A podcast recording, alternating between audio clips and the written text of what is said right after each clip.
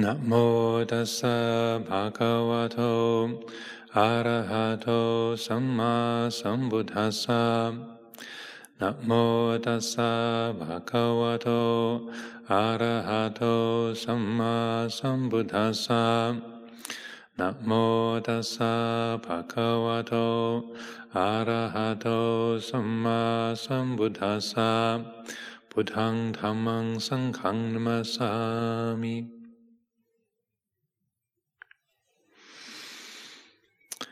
Welcome to another of these uh, Sunday afternoon webcasts and uh, Dhamma uh, explorations.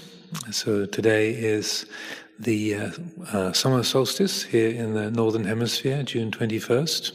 And so this is the, uh, the brightest day of the year. This is where the, the light element reaches its peak and the, the dark element starts to reassert itself again. The, the, this uh, mid-year turning point.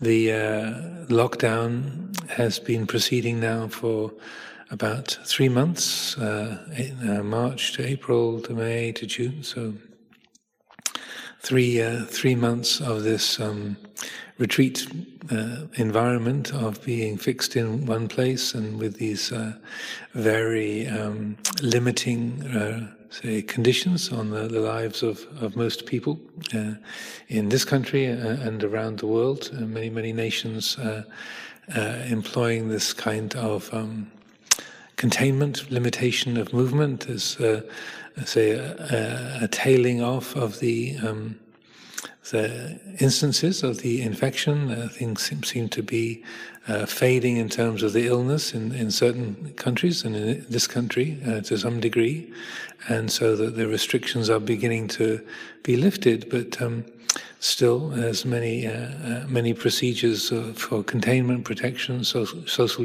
distancing, social distancing in place, and so on. Um, one of the issues that, that, that has come up people ask questions about or come up uh, in terms of conversation is um, the effects of living so closely to each other. Uh, I've uh, seen many instances of uh, domestic violence uh, increasing in this country and around the world. Uh, uh, people in social work, social care providers having to work overtime to deal with the kind of tensions and frictions that come from from people um, living in close quarters with each other and having uh, frayed tempers, uh, the uh, feelings of anger, frustration, uh, and friction with each other, sort of boiling over, and people uh, having a, um, a difficult time dealing with that kind of containment, that kind of frustration. Oh, one of the, the practices that we have within the Buddhist tradition, I feel, is uh, very important, not just as a as a ritual, but also as a an attitude of mind to be cultivated is that of forgiveness. Uh, say, uh, uh, when somebody uh, has been staying in a monastery for a period of time or been on a retreat, and then they they're leaving to to go to a different place, and they have a ceremony of asking for forgiveness. There's a, a small ritual that we carry out whereby. Uh, the person says, Whatever I have done through the three doors of body, speech, or mind, that has been painful or offensive or upsetting uh, to to you, then I ask for your forgiveness. And then the the uh, the person who's leading the ceremony says, "I forgive you, and please forgive me also." So a couple of the uh, resident um, sangha here having to go back to Thailand shortly, so they carried out this little ceremony uh, uh, yesterday at the um, at our Moon Day uh, Uposatha meeting. So this is, I feel, a very um, skillful thing. It doesn't have to be in, in, in the form of a, ritual as such, but that uh, uh, that process of forgiving, of firstly acknowledging that we have um, possibly done something wrong, because it's also whether you uh, you know about it or you don't know about it, you still ask for forgiveness anyway. Yeah? Maybe I've said something or done something the way I've I've acted has been upsetting or irritating, offensive, painful to you, and I have no idea that I, that's been the case. but uh, I ask for forgiveness in uh, in respect to anything known, uh, seen or unseen, known or unknown by body, speech, or mind, as a sort of blanket request uh, uh, to be forgiven for any kind of hurt or harm or difficulty that we've caused each other. And then the response is, I forgive you and please forgive me also, because the recognition is that uh, uh, regardless of where you are in a relationship, senior or junior, or elder or younger, or parent or child, you know, the, the one in the senior or stronger, or, or uh, say the more um, uh, respected position can also act in ways that are offensive or upsetting or, or painful. This is, uh, I feel this is a very skillful process because it's recognizing that we we irritate each other. We we experience friction living together. I remember from uh, many many years ago when I was a, a, a, pupil at school in a biology class, when the biology te- the biology teacher was asking everybody, you know, what is the one characteristic that all living things share? And it's not that all things um, say breathe oxygen, or it's not uh, the, uh, the case that all all living things uh, eat uh, uh, eat food in the same way. But the one characteristic that all living beings share is that they are irritable. Irritability is the one characteristic that all living beings have in common, which is kind of uh, reassuring, but also a bit depressing at the same time. But we are irritable, and that's that's what we all share. And then being in close quarters and not having many uh, outlets, that increases the, the irritability. So the, the Buddha's teaching uh, uh, allows for that and recognizes, yeah, when you live together with the best of intentions, we, we, uh, we cause friction, uh, we, we clash with each other, we, we irritate each other. And, and uh, so it's a good opportunity when we're parting company to say, please forgive me, uh, and uh, and I forgive you also. So that during these times, um, not just here in the monastery, but in in uh, the homes, uh, people around the world, or others that we've been in contact with, even if it's just somebody you've been in contact with through a, a Zoom meeting. you can irritate people on other continents as well, quite quite effectively through uh, electronic media. You don't have to be in the same room to be annoying, but to uh, to be say uh, cultivating that that quality of of forgiveness, uh, both the humility to ask to be forgiven, not that you're sort of justifying that everything that you do is good and right, but recognizing that yeah we we, we can annoy each other and um, to humbly request to, to to be forgiven for that, and then also to be gracious to to forgive others for the, the shortcomings that they have shown the, the, the kind of spaciousness, the grandeur of heart to say, yeah, I forgive you too. And I, I, feel this is particularly within families or people living close together. This is a, a really important, um, say, quality, a, a, practice to, to develop because it helps us to begin again. We recognize that, yes, we irritate each other, we, we can cause friction with each other.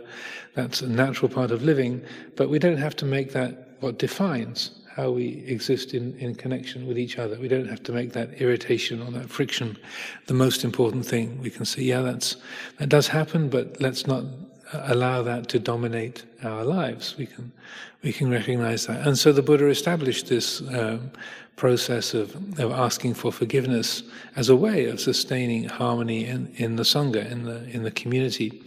Uh, it's out of uh, the, the uh, intention to support the well-being of the whole, that you recognize these uh, these areas of friction and, and tension and, and uh, difficulty. So, being ready to forgive others is one thing, but also being ready to forgive ourselves when we recognize that um, it wasn't somebody else that was causing the problem. It was it was number one. It was it was me that was uh, that was speaking harshly, or that uh, you know uh, that uh, I lost my temper, or I was being greedy, or selfish, or uh, impatient in some way. And so that uh, for, for many people, forgiving others is easier than forgiving ourselves. We can have a, a, a very basic, a radical um, automatic sense of self-criticism that you know I'm not worthy, I'm not good enough, I'm a failure, I'm uh, uh, I'm disappointing to people, I, I didn't uh, didn't do well enough, I'm uh, I'm not up to scratch. And even saying those words, you know, the, uh, the the the mind can hear those and say, "Oh yeah, that's right, that's right. I am, I am unworthy. I am no good. I am no good." So forgiving uh, ourselves is also uh, equally important, if not more important. Uh, and that, uh, again, it's not pretending that we haven't done things that are worthy of criticism. Maybe we did speak harshly. Maybe we were selfish. Maybe we were greedy, and we we put ourselves first and, and took advantage of a situation and didn't think about other people or did act in ways that were hurtful.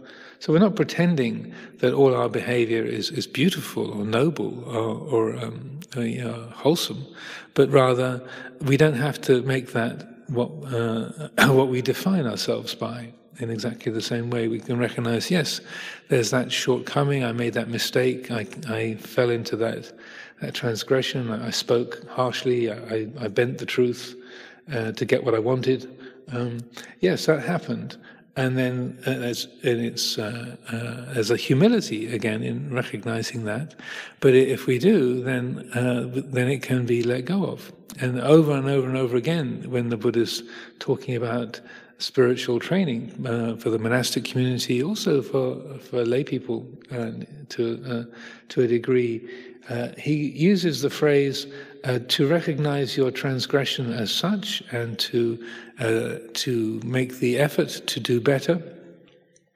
This is called development in the Buddha Sasana. This is called furtherance, or the, the way that we we improve things uh, in the in the Buddha's Dhamma and discipline in his teaching, so that and I feel again that's a part of the Buddha's brilliance as a teacher, his extraordinary skill as a teacher, understanding human nature. He he knew that we make mistakes. He knew that just by say shaving your head and going forth into the into the holy life doesn't mean suddenly you know all of your habits of uh, selfishness and fear and jealousy and greed and, and lust and uh, anger suddenly you know, disappear. Uh, not at all. But um, it's uh, the robe and the the, uh, the monastic training or the, the the the, spiritual training of a, a lay disciple, a upasika, upasika, upasika. They are um, they are ways of dealing with the habits that we have, the conditioning that we have, and that rather than sort of pretending that we we, we never make mistakes or or hating ourselves because we do make mistakes, the, the Buddha drives the the, the line right down the middle of recognizing the mistakes that we make as such, and seeing the, the painful consequences of those, and then endeavoring to, to do better in the future, setting the intention to learn from that and to, to do better. And this, this is what he calls development. This is how we how we, we make things better for ourselves and for the people that uh, that we live with. So who knows how lo- much longer the um, lockdown will, will continue? this is un- unknowable. Um, the, but as long as we are living in these contained situations, very close to each other, and in this kind of, um, say, limited range of, uh, of movement and activity, then I feel this is a skillful thing to bring to mind the readiness to forgive, to forgive others for uh, the way that they disappoint or annoy or upset or, or, or, irritate us, and also to forgive ourselves for not always being unselfish and kind and compassionate and peaceful and wise and uh, calm and skillful and so on. That uh, we have those aspirations, but uh, we can't always be that way. And to recognize, yes, well, I, I, I lost it there, but uh, please forgive me, and uh, let's begin again. And recognizing for ourselves, yeah, I really was acting out of a selfish, uh, foolish, indulgent place, uh, and uh, uh, I, I, know I can do better than that. And again, letting go and, and setting an intention to to do to do better, to live more skillfully, to have a more skillful attitude and mode of action and speech in the future.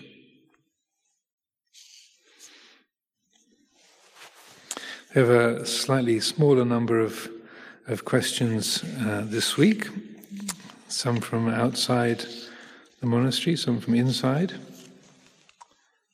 Be uh,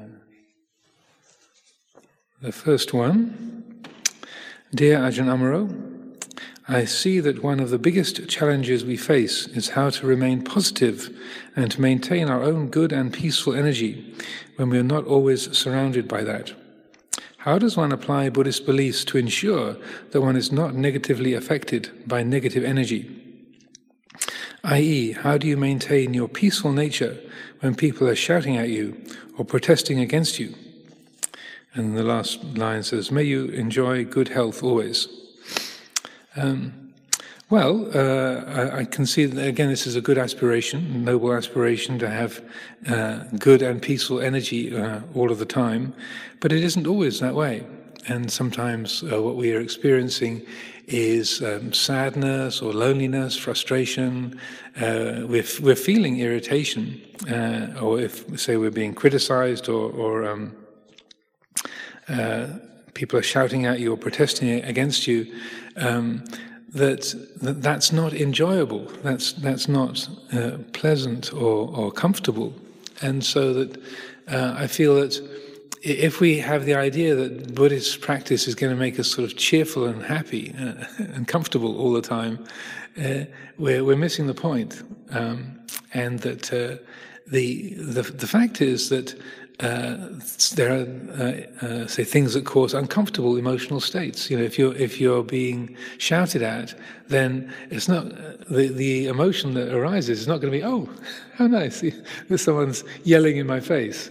It's, no, there's going to be a, a, a sense of fear or, or receiving that that painful uh, uh, sort of mood from someone else. It's in your face, literally, and that's natural to feel a sense of, of, of, fear or a sense of shock or, or dislike. There's a bitterness there in that emotion.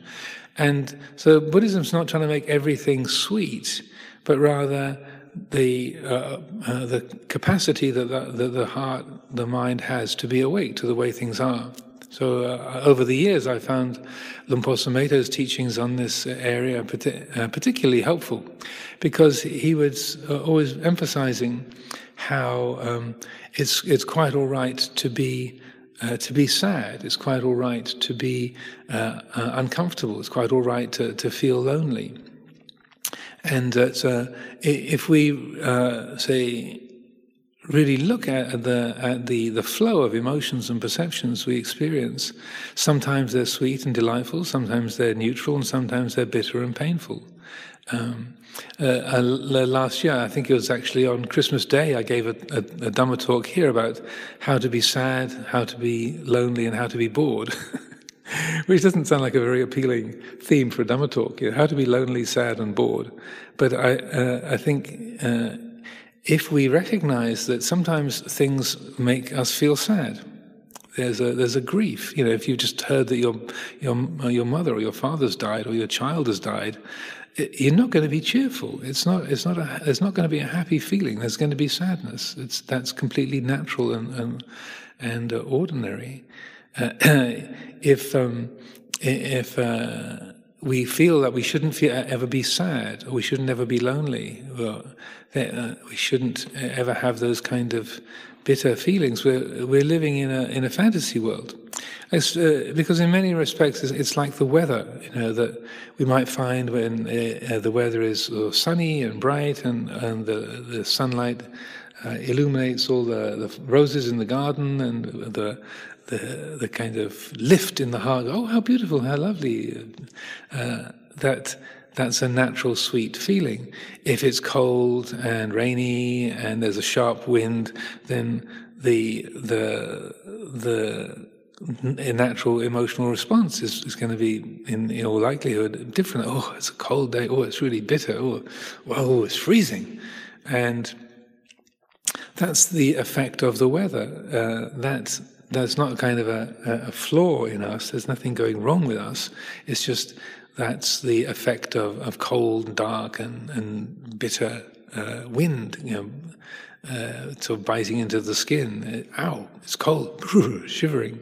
So that, um, uh, I would say, uh, change of attitude where we're not trying to make everything sweet, but rather being awake to what's there means that when there are feelings of sadness, you're not trying to push them away or cheer yourself up, but rather to say, oh, this is the, this is the feeling of sadness, this is grief, this is what it's like, or loneliness. Uh, so um, maybe when I was talking about dealing with frustration and irritation with the people that you live with, maybe your experience is the opposite end of the spectrum, and that you're dealing with loneliness. You're in lockdown all by yourself, and you'd really like to have someone around to be annoyed with, because you're just lonely, just so much time just by yourself, and you, you miss your friends, and uh, it's it's painful to be uh, alone. So that in, in, so in response to this question, I feel that it's uh, uh, not the matter of, of feeling uh, so happy and um, uh, peaceful all the time. If something, if things are agitated, then you're going to feel that agitate, that sort of the energy of agitation is going to be there.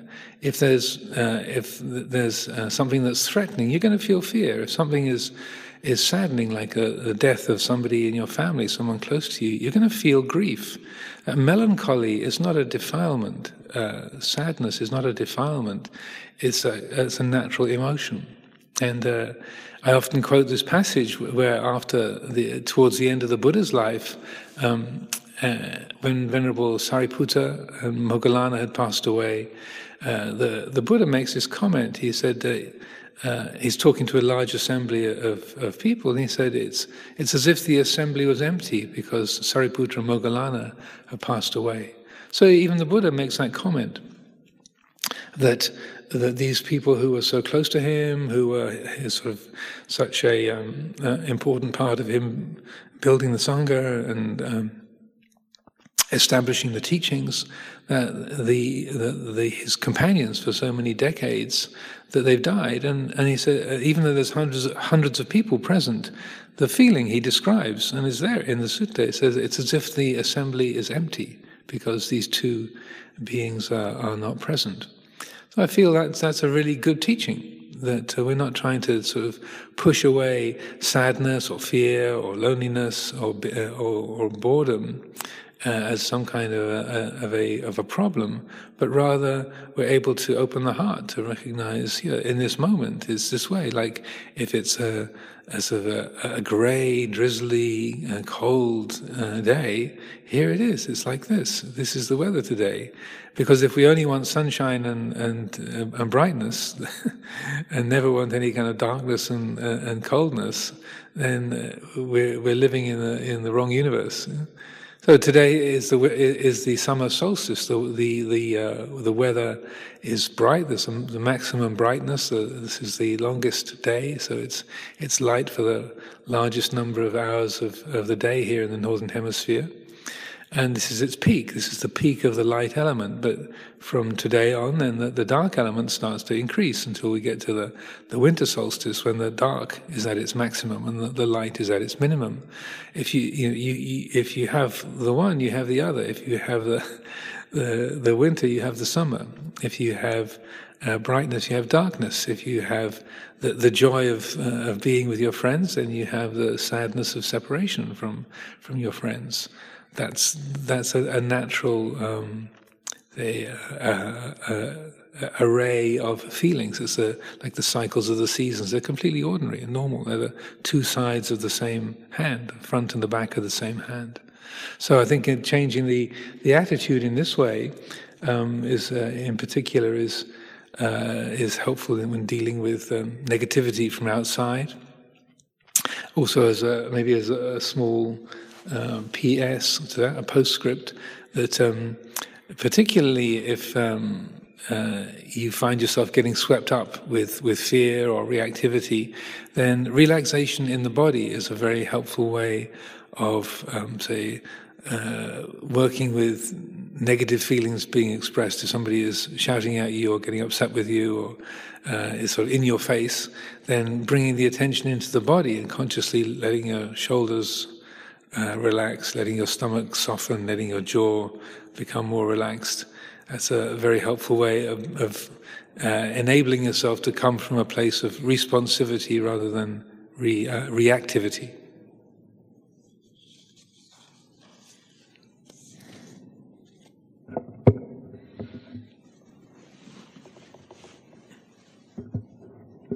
Second one. Hello, Ajahn. Please would you be so kind as to answer this question?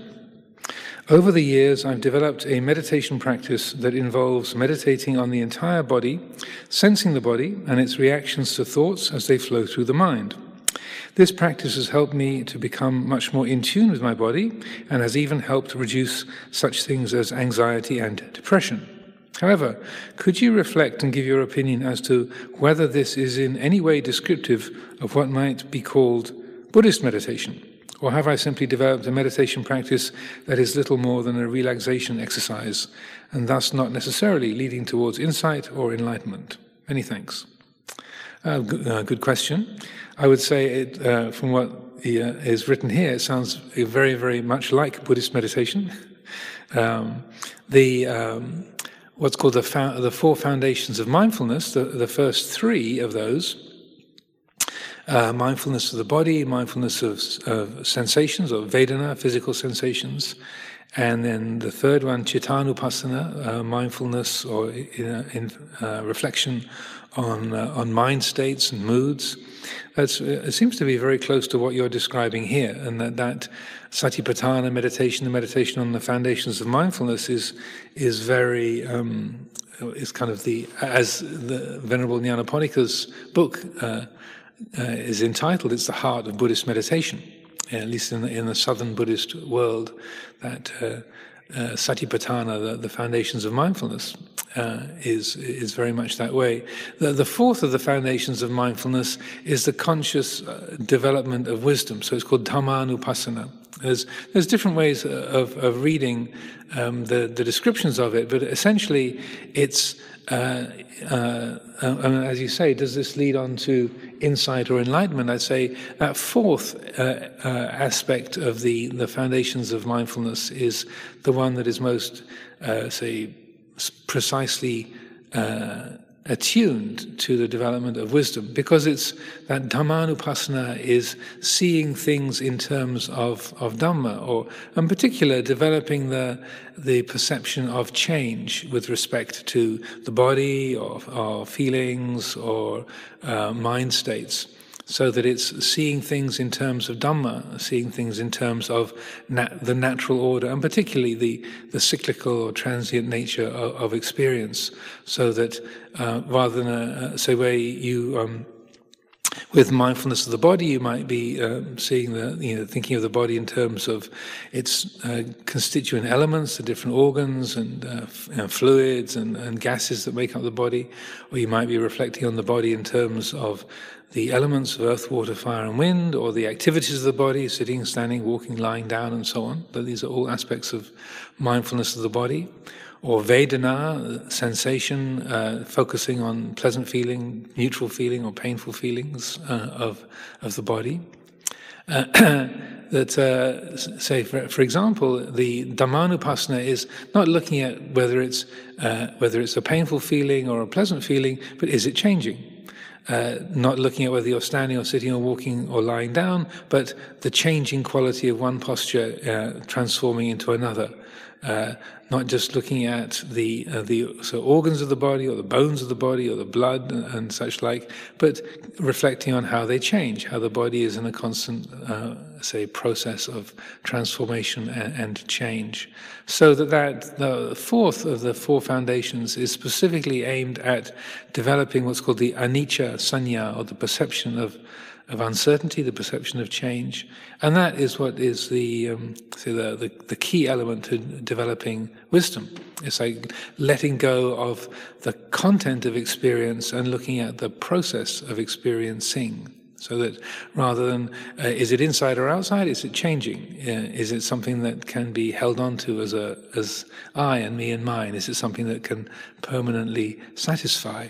and then in those uh, raising those reflections seeing things in those ways then that's what brings about the quality of insight the clear seeing of uh, of, uh, of, things in terms of, of, nature rather than in terms of, of, self and then that insight of uh, uh, say liberation or the, the, quality of letting go and the heart freeing itself from entanglement uh, and possessiveness towards uh, the body or the perceptions of the world or feelings or ideas, thoughts, emotions, memories, uh, and so on. So I, I would say that um, what you've been doing is is very close to um, Buddhist meditation, but uh, if uh, that last aspect of um, wise reflection, investigation, in, uh, particularly in terms of the process of, uncer- of change and uncertainty, uh, then that would really sort of complete the set. And I think if you're interested to develop more in the way of Buddhist meditation, just looking up uh, the four foundations of mindfulness uh, or the Satipatthana, and particularly looking at the, uh, the, the fourth one, then that will also uh, help to complete the picture for you.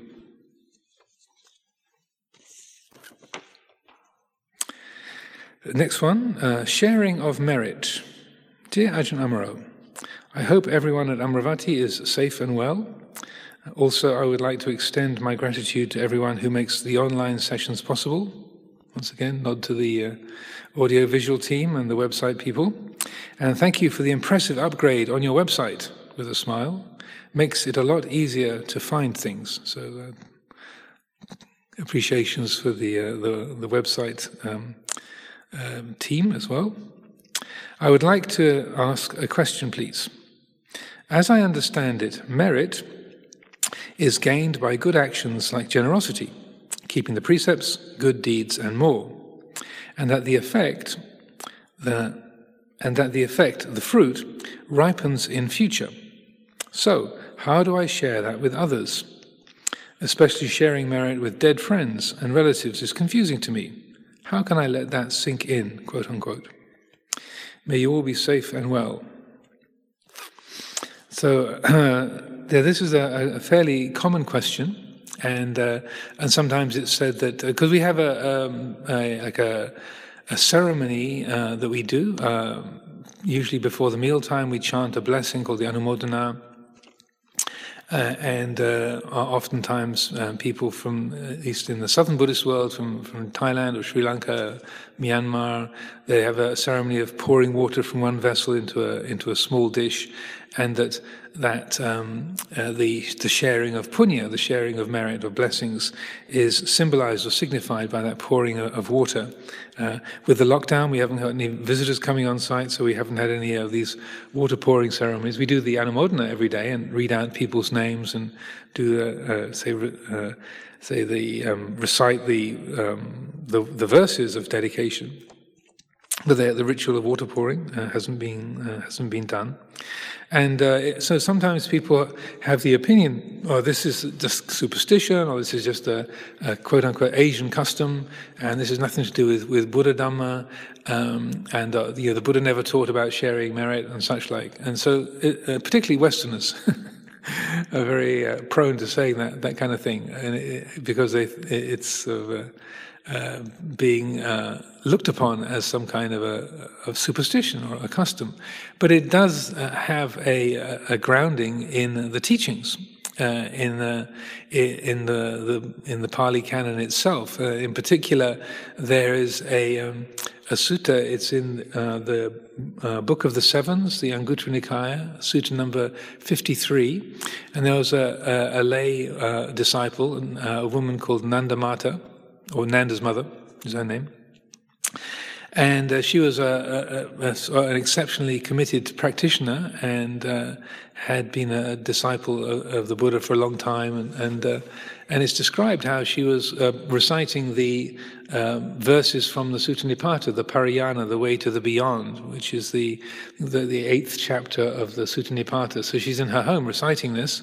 And then the, uh, the uh, um, the king of the uh, of the northern quarter, King Vesavana, one of the four great kings, the Chatu Maharajas, uh, up in the Deva worlds, uh, is sort of passing by, quote unquote, on, on some business, and he hears her reciting the, the, the way to the beyond, and he sort of stops and listens to, listens to her recitation, and then sort of beams down in front of her and says, "Oh, well done. This is very nice to hear you." Uh, to be reciting the teachings in this way. And um, and so that uh, there's this dialogue that goes on between this Deva, Deva Raja uh, Vesavana um, and uh, and Nandamata, uh, and uh, so then then uh, then Vesavana, if I'm remembering the story in the sutta correctly, and you can look it up for yourself, sutta number 53, Book of the Sevens, if you want to check. Um, uh, then uh, Vesavana says, "Oh, oh um, you know, this is uh, this is impressive. You know, you're, you're, able to recite the teachings very well." Um, and uh, and he said, "I should let you know that uh, Venerable Sariputta and Moggallana, at the head of a sangha, are, are on their way here." And uh, and so she um, is very happy to get this news, and she prepares food and invites Sariputta, Moggallana, and the sangha to come and receive a meal at her, her house. And then uh, after they've made the meal offering, then uh, Sariputta, who had no psychic powers himself, interesting, he was a, a very accomplished meditator, but whereas Mahamoggallana had great psychic powers, Venerable Sariputta had none. And so Venerable Sariputta asked I'm kind of impressed that you had so much food ready for us. You know, uh, how did you know that we were on our way? This is, this is kind of amazing that you are that you've been able to provide for all of the Sangha. And she said, Oh, well, King Vesavana told me. And he said, Well, really? and uh, yeah, said he, uh, he came to visit this morning and, um, and he told me that you, that uh, Venerable Sariputta, Venerable Mahamoggallana, and the Sangha would be coming this way. So I prepared food for you. So the uh, Venerable Sariputta is even more impressed. Oh, wow, that's okay. that's, that's quite something. But uh, in the dialogue that she has with um, with Vesavana before Sariputta and Moggallana come, then um, uh, she uh, um, she says, "Oh, that she'll be very happy to provide food for the sangha, and that will be uh, a lot of merit for her." And then um, and then Vesavana says, uh, I, "You know, I would I would be grateful if you would." Dedicate the, the merit to my own welfare, my own happiness? And she said, Yes, I could do that. And so that, um, uh, and I, I, kind of, the reason why I know this was so well is I looked it up this morning, so just to check the numbers. And uh, so uh, she, um, she uh, the dialogue that she uh, uh, she has with Vesavana, she said, um, as she was describing it to Sariputta Moggallana, that let whatever merit I may have gained by this act of giving be dedicated to the happiness of the great Deva king Vesavana. So that uh, he asked her, Can you dedicate the merit for me? And then late, and she says, Yes, I can do that. And then when she says that to, to Venerable Sariputta, Venerable Mahamoggallana, and, uh, and she's, uh, she says that. Um, uh, by this, uh, may whatever merit I may have gained by this act of giving be dedicated to the happiness of the great Deva king Vesavana. They don't say, don't be ridiculous, uh, Nandamata, you know, you can't dedicate merit, to other people.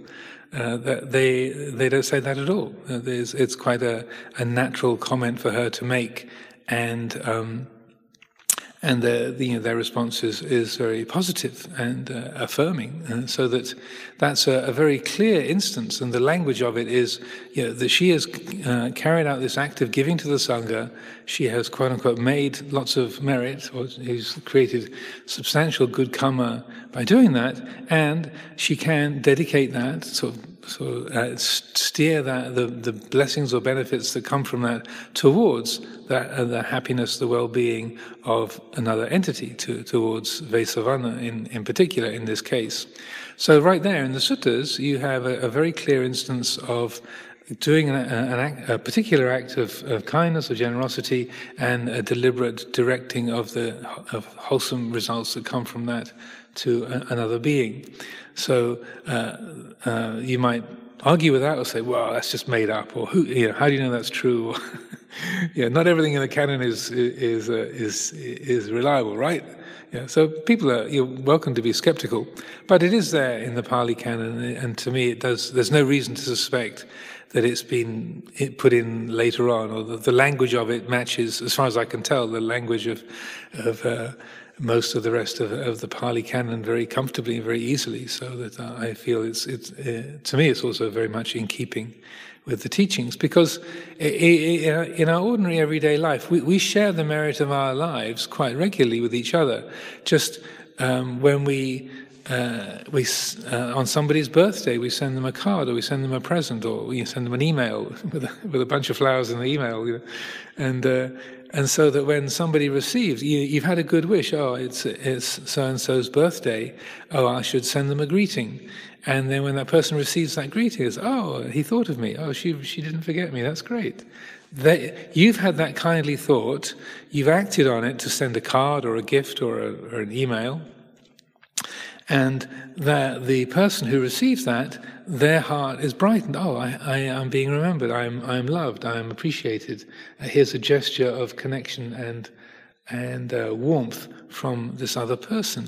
And so, in, in, many respects, you you have shared the goodness of your life with that other being. So, in many many ways, I feel like um, sharing the uh, punya with other beings is just like sending a card or sending a present or sending flowers. It's like uh, it's going out into the into the ether, into the sort of the um, noosphere, N-O-O, no, noosphere, the the uh, the kind of field of uh, of mental activity and uh, sort of relatedness that we uh, that uh, we have with each other in um, in the, the, the world. I would say the the way that we can think of each other, we remember each other. Uh, the whole natural order is connected uh, together in in in say visible or invisible, uh, subtle and and and coarse, or obvious ways.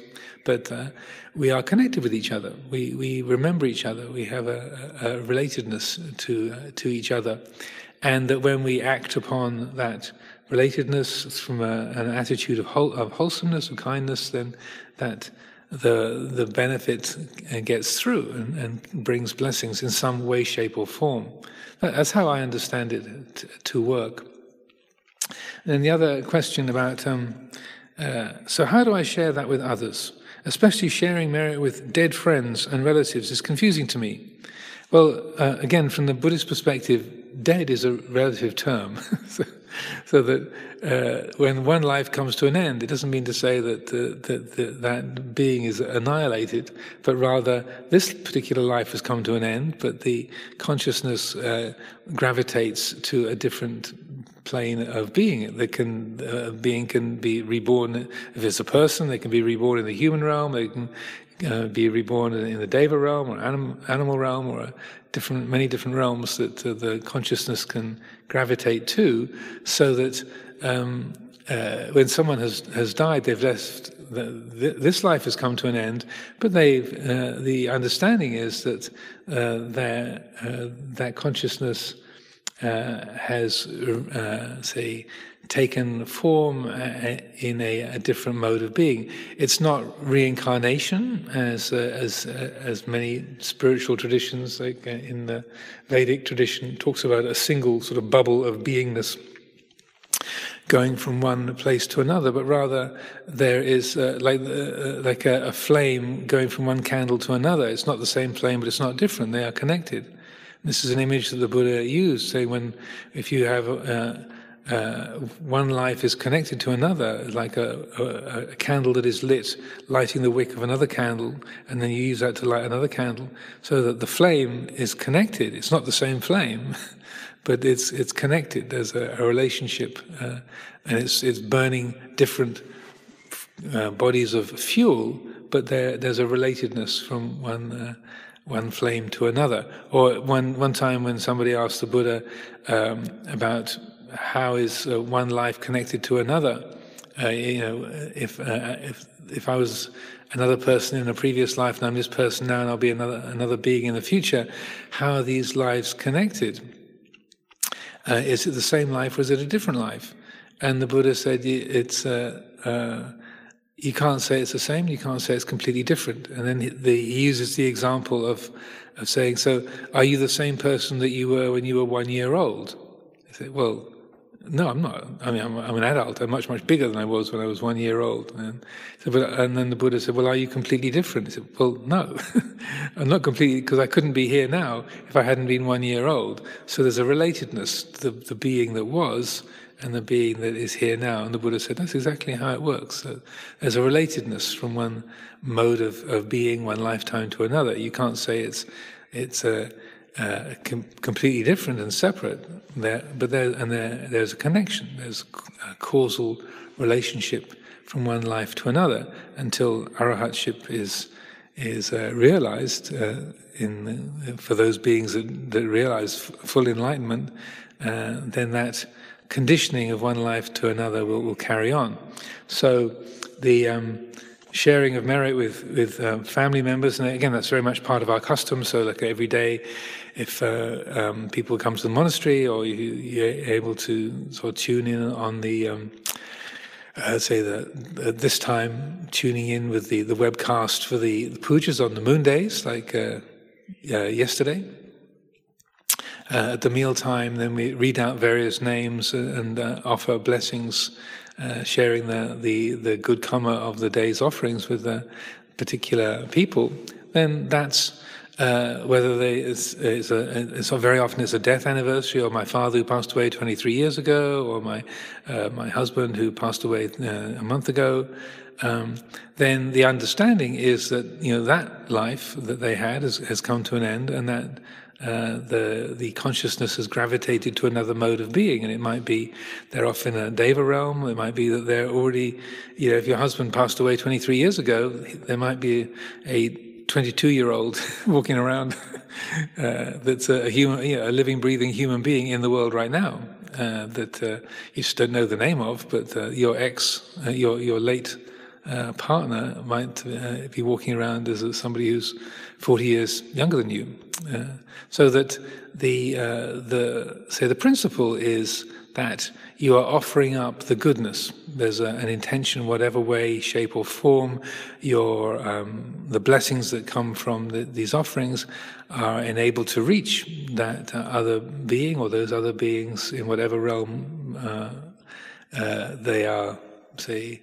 Uh, say settled in uh, at this time, then may that may that be so. May that come about, just as the, with the dedication to, to.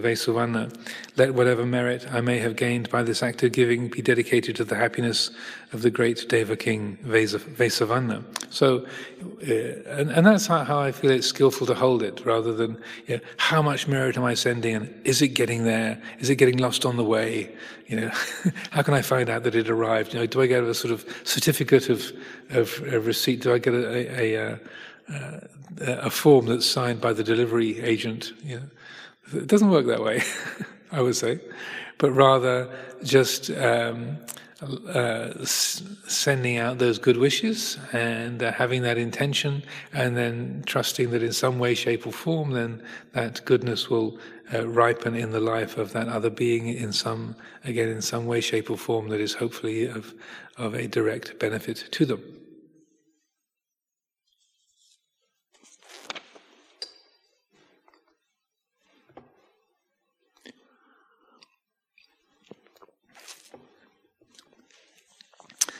Next one.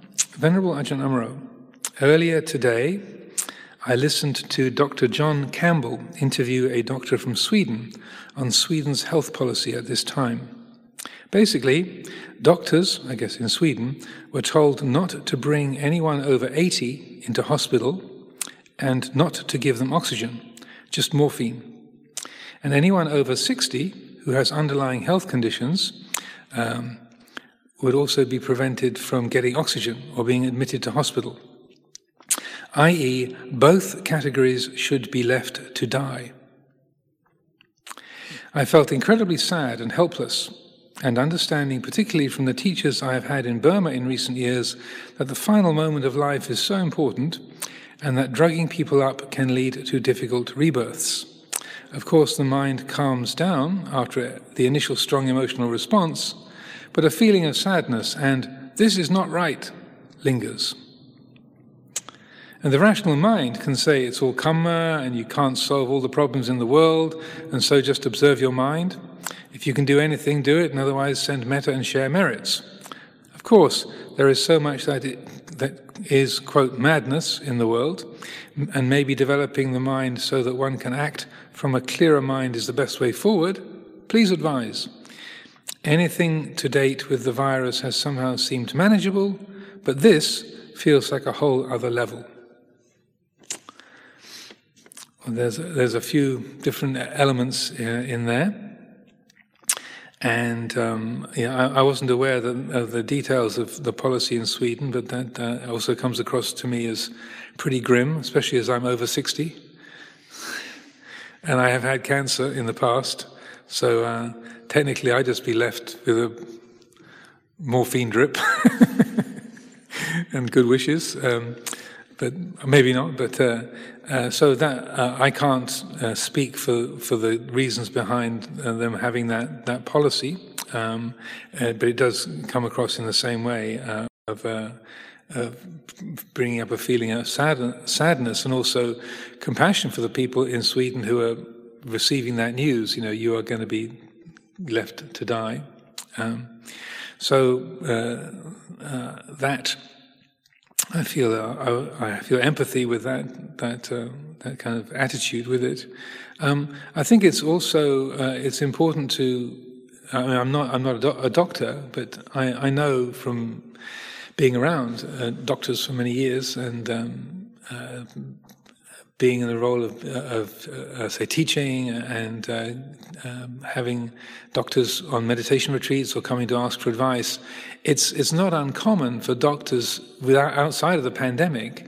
Uh, most doctors have to make some kind of life and death decisions at certain times. That's part of what you sign up for when you um, become a doctor. You need to take what's called the Hippocratic Oath, which is you you, know, you vow to be um, say uh, committing your work to to preserving life and to the the welfare of of all your patients. Uh, I'm not sure the, the exact wording of, of the Hippocratic oath, but I believe that's the case in all countries. When someone qualifies as a medical doctor, that's a commitment that they make that they they, uh, they are say, committed to the, the life and, and preserving the life and well-being uh, of all their patients. Um, but uh, uh, it's also the case, and many, many doctors who've spoken to me over the years say there's the, in these situations where they're, say, on a, on a very crowded ward, um, and uh, they, there's only got so much time and attention that they, uh, they can't give all the time and attention to every single patient and that one patient seems more critical than another, and they have to decide, okay, do uh, do we take care of this one and, and rush this one to, to surgery and, and, look after this patient, and then hope for the best with this one, or do we look after this one and leave that one? What, what do we do? Those those kind of crisis moments come for most people in medical training, uh, either in, in, the process of training or in various instances along the way, and um, that uh, those are and those are difficult decisions to make, uh, which I really appreciate. That uh, where they quote unquote are playing God uh, and having to decide who gets who gets the ventilator, who doesn't, who who gets. We've only got so much of this medicine, and uh, and and who gets it, who doesn't get it, and then uh, that's that's a terrible decision to have to make. But by, sign, by signing up to be a doctor, then that's part of what, what you sign up for, is my understanding. And uh, I'm open to getting feedback or, or, correction by, by any doctors who are listening to this or, watching and, and listening in uh, with, with, who can provide a better, uh, more informed picture. But uh, so I would say that. Um, uh, it's not just say the government policy in Sweden being uh, the, the, issue, but it's also something that uh, many, many doctors, if not all doctors, have had to, to work with you know, to decide who is left to die and who, who gets the treatment. And, anyone who's been in a battle zone or uh, been doing sort of medical work in, in, a, in a war zone or in a, in a, um, in a major crisis situation, a um, where there's been like the, the tsunami uh, that was in 2004, or there's earthquakes, or then these kind of disaster um, you know, crisis management, uh, these kind of decisions are, are there, you know, right in front of you. It's not necessarily in a war zone, but if there's a kind of earthquake or fire or flood, then the doctors and medics on the scene they they have to make those decisions. Okay, who gets the treatment? Who who gets left? We have to decide, so that. Um, uh, that a way it's it's sad that those decisions have to be made, and also for the people who are then left. Okay, sorry, yeah, sorry, mate, you know, we, we, we've got to give the medicine to this one, and it's not it's not going to you.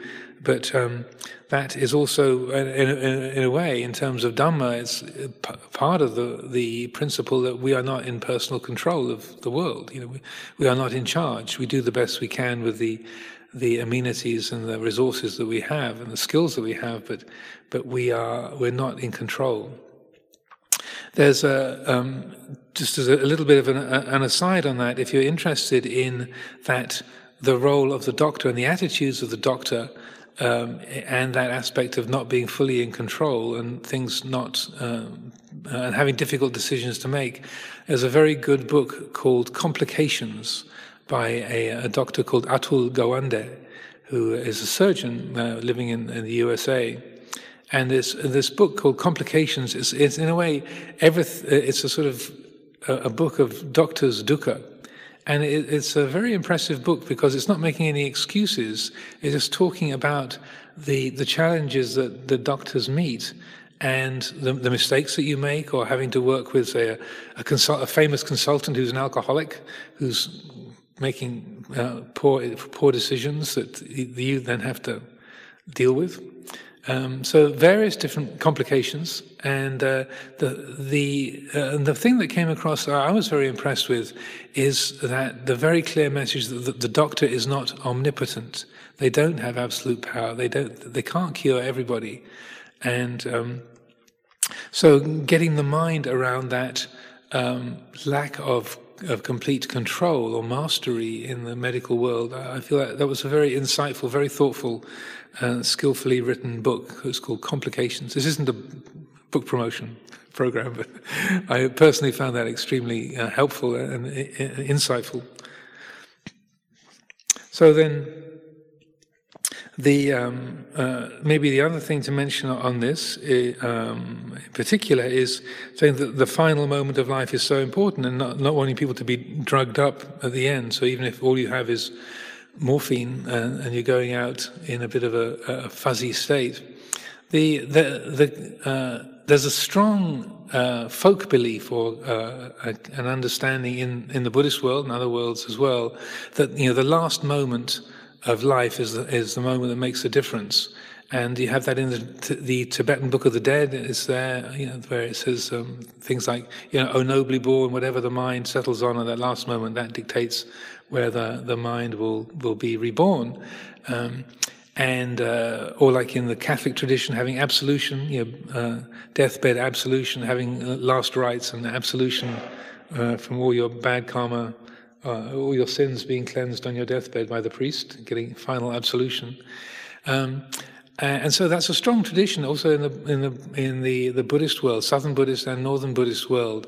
But uh, uh, it's interesting that when the Buddha's asked about that by his relative Mahanama, uh, who was the ruler of the Sakyans at that time, then uh, the Buddha gives a different picture. And so I, I, often quote this because it's very, very strong the, the idea that the last moment is the thing that matters.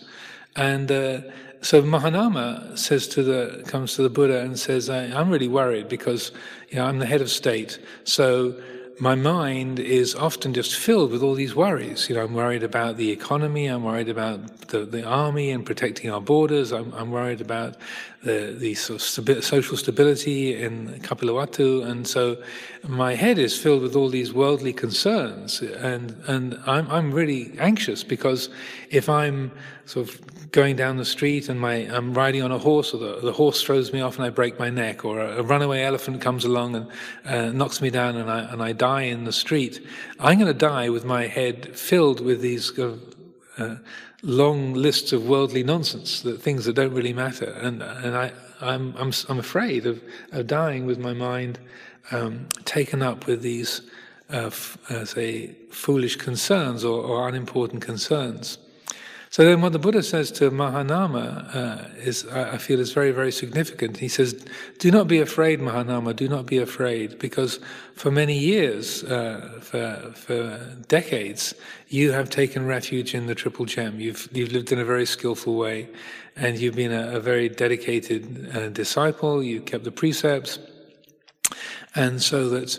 Um, the uh, at the time of death, then the the the mind will rise to distinction. He said it's like if you take a uh, an earthenware pot filled with ghee, like a, which is a sort of refined oil from from butter. So you take a, a, an earthenware pot filled with ghee, you submerge it, you sink it into a, a bowl of, of, water, and you break the pot. The shards of clay, the earthenware uh, shards of the pot, will fall to the bottom, and, but the ghee will rise to the surface.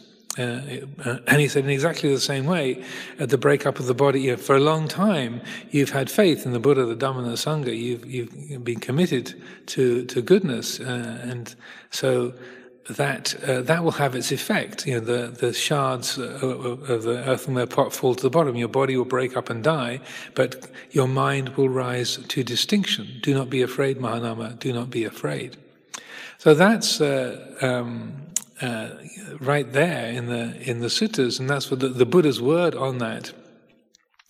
Um, uh, he uh, so that it's he. There are other teachings where he also um, points to a skillfulness of attitude at the end that does make a difference, but it's not the only thing. And I feel that uh, it's good to bear in mind that even if someone has got a, a, a head clouded by morphine uh, at the end, or uh, or speaking of the um, doctors having to make difficult decisions or just let patients die. There's a, a particular mixture of medicine called Bromptons, which I was uh, told about many years ago when I was a student. Bromptons, which is a sort of mixture of heroin and, and cocaine, I believe, and a few other things, that's given to terminal patients. That means that uh, that you're that no matter how much physical pain they've got, they're, they're kind of guaranteed to go out with a smile on their face. Don't quote me on that.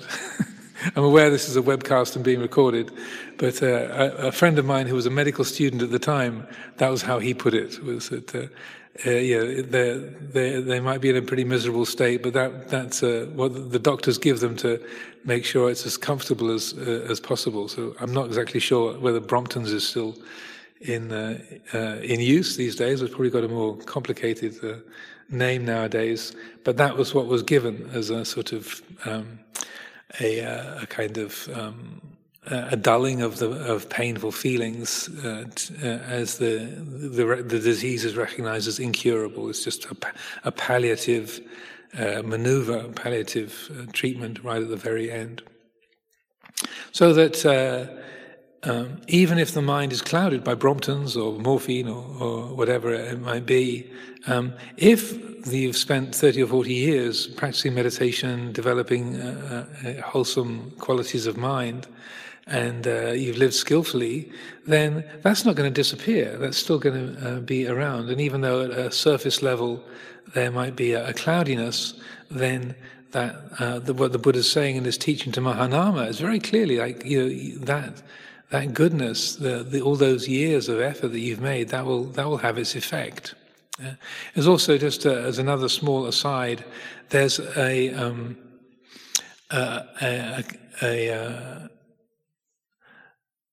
an observed process that's called terminal lucidity that is sometimes noticed by doctors, medical people, and family members, where someone who has been in a very foggy state, maybe they've been in a coma or they have um, been, uh, they've had uh, Alzheimer's or they've been uh, unable to communicate for a, a, long time, as the, the dying process uh, say, carries on and the, the person gets close to, to death, there seems to be this way that the consciousness gets less and less affected by the chemistry of the body. And this has been observed in many countries over, over centuries, that those kind of um, uh, obstructions, like being in a coma or being uh, uh, unable to speak or being um, uh, say, uh, having dementia, uh, in the last few hours that can fall away.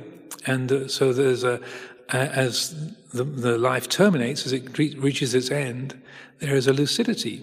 And um, that the, uh, the the mind actually is is quite clear, and I've I've seen that several times my, myself with people when I've been with people who are dying, and even though I wasn't there myself, my, my mother experienced that with my grandmother, uh, my, and uh, with her mother when uh, uh, she went to visit her.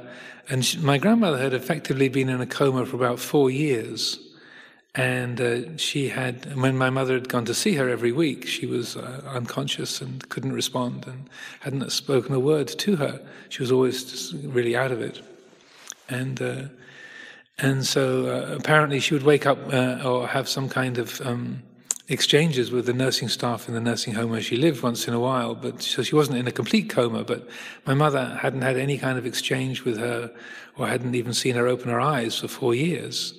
And then uh, uh, my grandmother got got pneumonia and breathing problems, and the doctors were uh, called a family meeting and said, you know, Mrs. Goldsmith is is very uh, very very uh, ill. You know, we if we operate, she probably won't survive the operation. If we try to give her antibiotics to deal with the pneumonia, she probably won't survive the antibiotics. If we if we leave things alone, she'll probably pass away in the next 48 hours. Or we could try to operate if or treat her with antibiotics if the family wishes. So the family decided just to let her pass away naturally. Again, one of those difficult decisions. I wasn't in that that discussion. Um, but after they'd had the, the, family meeting and had told the doctors they wanted just to let her pass away naturally, my mother went to see my grandmother. And according to my mother's account, even though she was quite shaken by it, my grandmother turned towards her, looked her in the eye, and said, Thank you. And then she died the next day. So that um, my mother felt that she was uh, uh, saying thank you for coming every week for and coming to see me, even though I wasn't uh, conscious, and thank you for being a good daughter and doing everything that you could to help me, and uh, and goodbye. So whether that's projection on my mother's part or my part, um, I would say if uh, if that is a, a, uh, a genuine um, process, and I feel that it's, it's quite reliably reported from uh, hundreds and hundreds of sources all around the world. That it also reflects that uh, the, the, the same comment of the of the Buddha that, that just because things are, are, fuzzy or confused at the surface, that's not the whole story, and that um, the the underlying quality of heart and mind uh, that will have its uh, have its effect. And if you have lived a good life and you've you've uh, uh say um, acted in skillful ways, even if the things are blurry and confused and the whole system is is scrambled, that doesn't negate everything that's that's gone before. That uh, I would say. In the in the same fashion, you don't be afraid, or don't don't look at that as being the, the defining factor. Again, I'm happy to be corrected on this. I realize I'm, I'm not uh, particularly well informed. I'm a Buddhist monk, not a medical practitioner. But from my own experience and talking with people in my own family, then these are, are significant, um, significant things. In terms of um, the, um, the dealing with those feelings of, of sadness, uh, so, um, that feeling of, uh, of uh, say, or powerlessness you know, this sense of this is not right. Um, that that's a very common. Unfortunately, that's a very common feeling that we have as human beings. This is not right. It shouldn't be this way. Uh, but in a way that I feel that the the person who asked this question you described, it's like, yeah, well, certain things are out of our control. I, I can't control what the Swedish government does. You know, I'm a Buddhist monk. I'm British. I live in England, in Hertfordshire. Uh, I uh, I can make some so I can say some words out loud and speak into a camera and uh, uh, offer my advice, but I'm not in control of what laws happen uh, to be enacted in Sweden.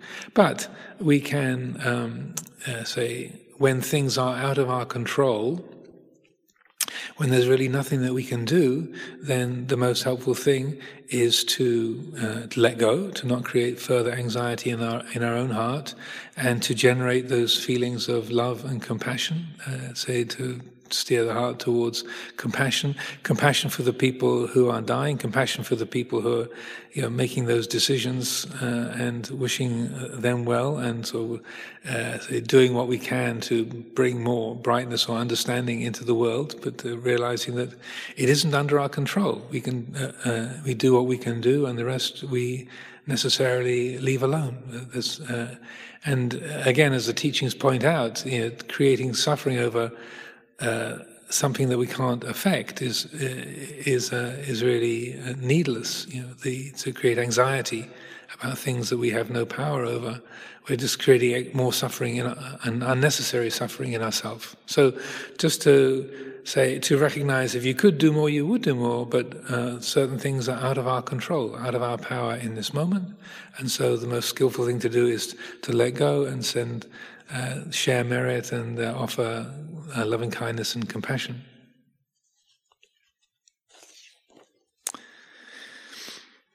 So, next one.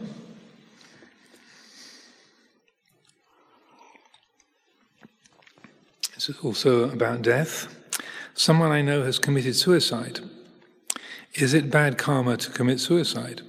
Does it result in greater suffering and a bad rebirth, with no chance of ever becoming a human again? There's a few things in there, and um, so that uh, uh, uh, according to the the teachings, you know, any kind of deliberate taking of life uh, will have a negative karmic consequence, either heavy or light. Um, so choosing to take your own life is also, you know, it's a, taking of a life. It's panatipata, uh, the, the the ending of a uh, of a, a, the life of a living being. So there's necessarily going to be some kind of of negative consequence.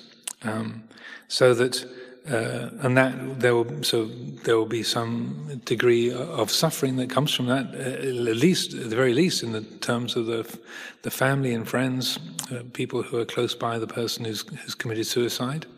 Also, um, the um, what uh, what transpires in in uh, subsequent births. You know, I can't say I don't have I don't have a um, direct knowledge of uh, of that, but I would uh, I would say it's uh, that's an, an, incorrect understanding to say that they have no chance of ever becoming a human again. I think that that's there's nothing in the in the in the teachings or nothing in the Pali Canon that uh, that indicates that it's a uh, it's an unwholesome act. It's a, it's got negative consequences, but it, uh, it, doesn't preclude the ability to be born in the human realm again. And so that, uh, uh, in fact, there's there's no act that we can carry out, uh, no matter how heinous or, or, destructive, that precludes a being a being reborn in the, in the human realm. It might be that uh, they end up spending a lot of lives away from the human realm, um, but uh, it, it's it, the door is never closed.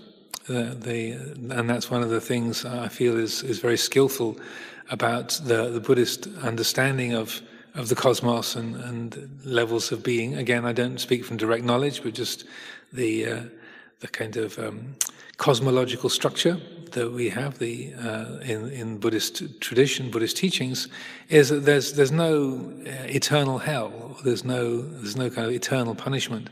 Every being is redeemable uh, an interesting story in this respect is that Mahamoggallana, who I was mentioning earlier today, so he was the Buddha's second disciple. He had great psychic powers. Um, and uh, there's a particular encounter that he has, um, is called the, uh, a sutta called the rebuke to Mara. And so one day, Moggallana's got this stomach pain, or pain in his guts, and he feels this kind of weird sensations. And he's, oh, something, something strange going on in my guts. And he, having psychic powers, he turns his attention into his body, and then he realizes, oh, Mara, Mara has invaded my body and is causing trouble.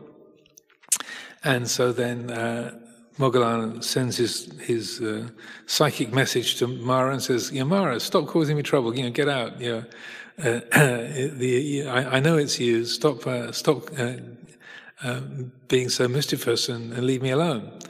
And then Mara picks up that thought from Moggallana and says, "He can't really see me. I'm, I've got. I'm really covered here. You know, he can't possibly know it's me. You know, there's there's no there's no way. Like my, my screening technique is is absolute. There's no way he could really detect it's actually me." And then uh, sends another thought saying, "You're thinking there's no way I can know it's you, but I do." I know it's you, and shall I tell you why I know it's you? I, I recognize you really well. And then Moggallana tells this kind of amazing story. Uh, again, you can say this is all just folklore or made up, but it's, it's there in the suttas, and the, the language of it is seems to be quite uh, reliable. Anyway, he says so uh, in the in the lifetime of a, of a previous Buddha, I think it was uh, Kakusanda Buddha, uh, I think, um, then on a certain day, then the Kakusanda was walking with his disciples through this village, and then uh, the Mara Dusi entered the mind of a, a, village boy, a shepherd, a shepherd boy, and uh, caused him to pick up a stone and throw it, and it hit the head of the, the Buddha's chief disciple, I think it was called Vidura, and kind of uh, broke his head, and so he was bleeding. And then the the Buddha turned around and said and, and turned towards the Mara Dusi and said, uh, Dusi, Dusi Mara, you know no moderation. And then uh, the Buddha, having sort of caught him and and sort of uh, sort of uh, accused him publicly like that, then according to the stories, the ground opened up and Dusi, uh, the Mara Dusi, was swallowed up into the hell realms. and so then uh, Mahamoggallana says, Do you know how I know that story? Uh, and Mara says, No, I don't know. He said, Because I was that Mara Dusi. That was me. And that Mara Dusi had a sister called Kali. And Kali had a son. that's you. So I was your uncle. that's how I know you.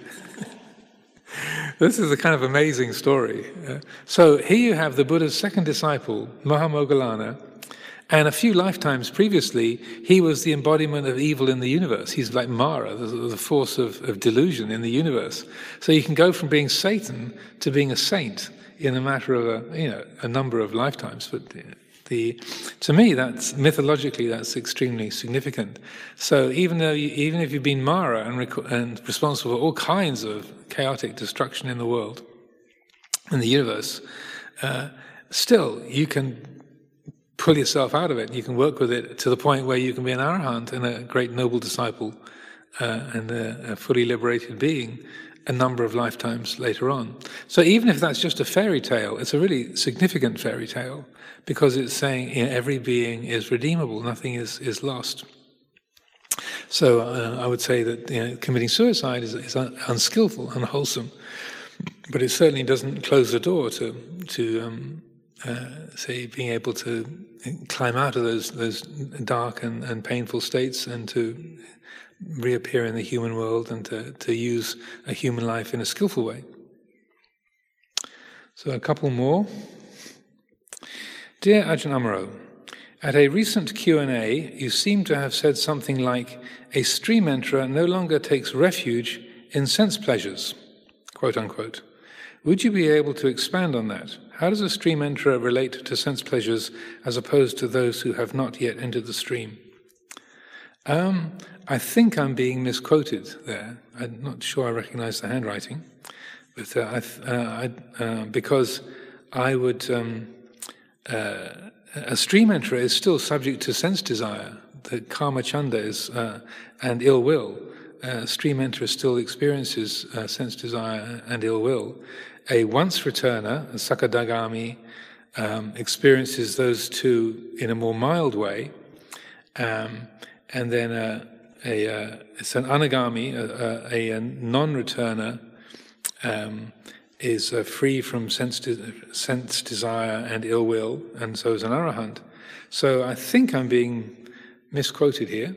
Um, and so I would say, in terms of how does a stream enterer relate to, to sense pleasures, is that you know, a, stream enterer still is uh, subject to uh, kama chanda, the sense desire, so that their, their mind can still be uh, taken in by uh, the the relishing of the pleasant or the um, or aversion to the uh, the unpleasant. Uh, if that's a disappointment, oh, I've got to get all the way to anagami before I can conquer this. Then okay, maybe life is full of disappointments. I'm not sure if that's. Uh, I could probably answer that in a bit more of a full way, but uh, time is moving on, and so I'll just uh, leave it there for today. I think it was written by one of the residents here, so if it's not a satisfying answer, they can come up with a follow up question next week. Uh, Dear Ajahn, some practitioners spend lots of time and energy pondering about terminology and formal issues of the teachings or delighting in diatribes on the most obscure passages of the Abhidhamma. Most times when I hear these discussions, my first reaction is so, but then I think that maybe I'm condescending or simplifying things too much. Any advice? By the way, 99% of those with that tendency are men. Why? It might have been a man who wrote this note, so I'm sure uh, why that comment needs to be there at the end, but uh, I don't. Uh, it's not signed, so I'm not sure who wrote this. Um, well, the um, uh, I think we have to uh, pay attention to our own mind states, and we can tell for ourselves by by looking whether we uh, are so taking a position of, of conceit, like, well, I know better than you. You know, who you, are an idiot if you you're interested in that, or you like to dwell on things. You're, you're not you're not wise and intelligent like me. Uh, if we watch our minds, then we can we can see that kind of. Uh, if you were wise and kind and noble like me, you know, you'd be you'd be fine. And if we pay attention to that, we go, hang on a minute, that's pretty conceited. that doesn't uh, that doesn't feel uh, very wise or kind or noble at all. And so, uh, if we use the meditation to really explore and examine our own mind states, our attitudes, and then we begin to to pick up those uh, more subtle qualities of attitude. We begin to uh, say recognize. Hang on a minute. Um, I'm I'm grasping an opinion here. This is ditthupadana. I'm, I'm taking a, a, fixed view. I'm judging this person. I'm, I'm hearing them talk about a, a, particular thing. And maybe that's just the way that they speak. Maybe I'm assuming that they are attached, or maybe I'm assuming that they are um, that they are, are kind of uh, say losing their way. Is that a sure thing? And so that uh, in terms of that reflection of so, then it's good to turn that back onto our own attitude. Like, oh, that person's a real idiot. You know, he, he's really attached. So, why does it have to affect us? Why does it have to be something that we're carrying around? And um, I think uh, uh that maybe the, the, last thing to share on that is that uh, Luang Por used to say, uh, look at others 10% of the time and look at yourself 90% of the time. That's 10% shared out between everybody that you live with. and the other 90% is, is on number one, because that's really where we can make a difference. And I feel that's, uh, I first heard that, that advice 40 years ago, and I still think it's completely relevant that um, uh, we can spend a lot of time dwelling on the the things that we like or dislike in the people around us, but where we can really make a difference in life is on is with this one. That's where uh, we can we can really change things. And wanting to straighten out all the people around you, or thinking if I, if you were different, I would be happy. You know, if you if you didn't act that way, then I would you, know, you would make me comfortable. There's a certain value in that, but far more value comes from what is my mind doing with praising this person or criticizing that person, being anxious about this one, or or, or um, having a, a, a judgmental uh, attitude towards a, another one, and uh, so that the um, uh, the the way that we pick each other up, uh, the way that we take hold of the attitudes that people have, and and the, uh, we don't. I think we don't realize the degree to which we have a choice. That if someone acts in a way that seems to be um, opinionated or pompous or dismissive, um, we can consider. Well, is there something? For, is there something for me to say there? Is there something for me to do that's going to be valuable, or uh, is it better just leave it alone? Leave them. Leave them be. Let them. Let them be that way. Um, and seeing that we have a choice. We don't just have to react, or even if we don't say anything to them, carrying them around like all day long. Oh, he's like this, and he shouldn't do that. I can't believe he said that. That's totally ridiculous. So that you're you're burdening yourself uh, un- unnecessarily. The citta is is filled with with those perceptions that the mind is is, is the citta sort of keeping them stoked and inflating them, re- reifying them, making them solid and real unnecessarily. I would say life is too short, you know, particularly with the this uh, pandemic. You know, who knows when the virus is going to arrive or has arrived, and maybe we've got uh, a few short days left to live. Do we really want to be carrying all those people around?